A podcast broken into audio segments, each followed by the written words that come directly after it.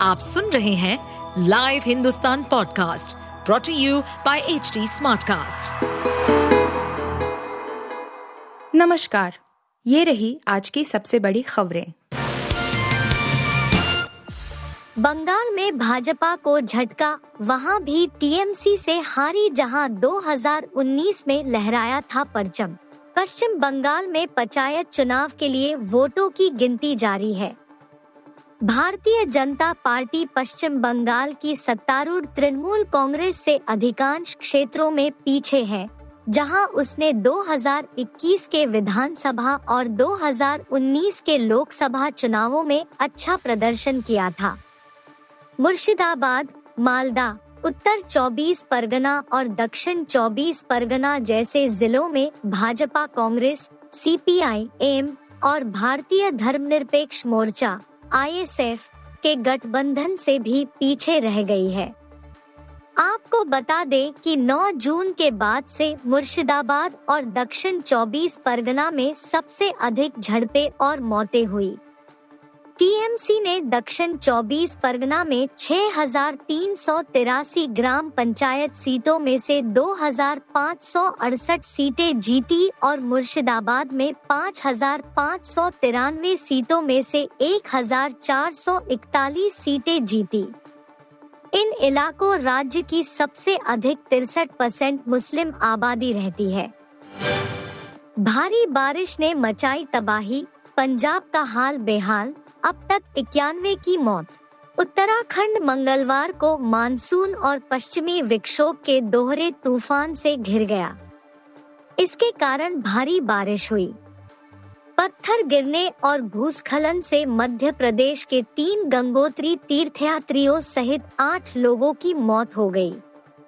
हालाँकि बारिश ने हिमाचल प्रदेश, जम्मू कश्मीर, पंजाब, हरियाणा और राजस्थान को थोड़ी राहत दी है। अधिकारियों को राहत, बचाव और सड़क को फिर से बहाल करने में मदद मिली है। आपको बता दें कि मंगलवार को बारिश से संबंधित दुर्घटनाओं, भूस्खलन और बाढ़ के कारण 21 और लोगों की मौत की सूचना मिली है।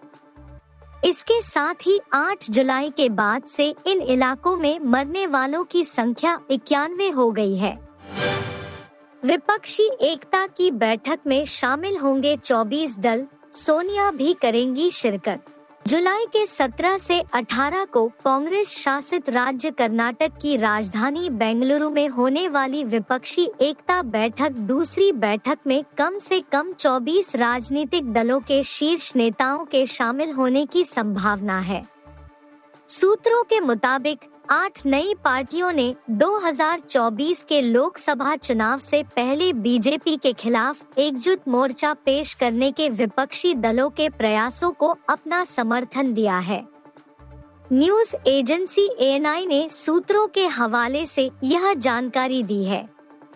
सूत्रों का कहना है कि कांग्रेस संसदीय दल की अध्यक्ष सोनिया गांधी भी विपक्षी दलों की बैठक में शामिल होंगी।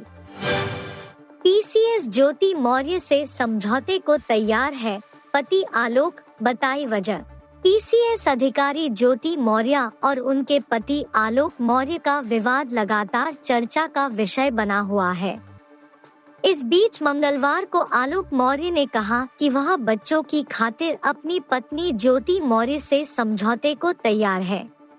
प्रयागराज में फैमिली कोर्ट में अपने वकील के साथ हाजिर हुए। बता दें कि ज्योति की ओर से पारिवारिक अदालत में तलाक का मुकदमा दाखिल किया गया है। आलोक मौर्य ने कहा कि उसे ज्योति की ओर से पेश किए गए मुकदमे में जारी किया गया नोटिस मिला है। उसने कोर्ट से अनुरोध किया कि उसे मुकदमे की प्रतियाँ दिलाई जाएँ ताकि वह न्यायालय के सामने अपना जवाब पेश कर सके।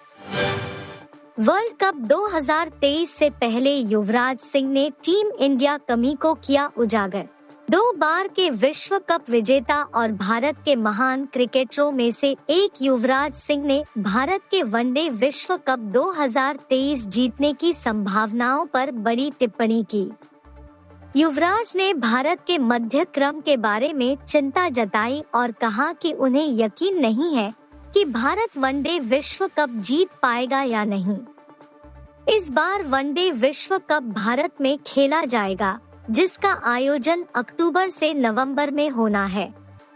क्रिकेट बासु यूट्यूब चैनल पर बाएँ हाथ के मध्य क्रम के पूर्व बल्लेबाज युवराज सिंह ने कहा, ईमानदारी से कहूँ तो मुझे यकीन नहीं है कि वे विश्व कप जीतेंगे या नहीं। मैं एक देशभक्त की तरह कह सकता हूँ कि भारत जीतेगा। मैं भारतीय टीम में मध्यक्रम में चोटों को लेकर काफ़ी परेशानी देख रहा हूँ। यह देखकर निराशा होती है कि वे भारत विश्व कप नहीं जीत पा रहे हैं, लेकिन जो है सो है।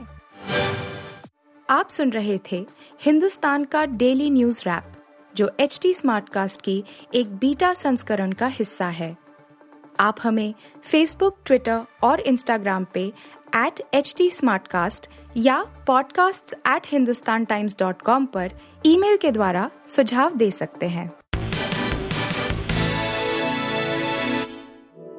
इस पॉडकास्ट पर अपडेटेड रहने के लिए हमें फॉलो करें एट एच टी हम सारे मेजर सोशल मीडिया प्लेटफॉर्म्स पर मौजूद हैं और ऐसे पॉडकास्ट सुनने के लिए लॉग ऑन टू डब्ल्यू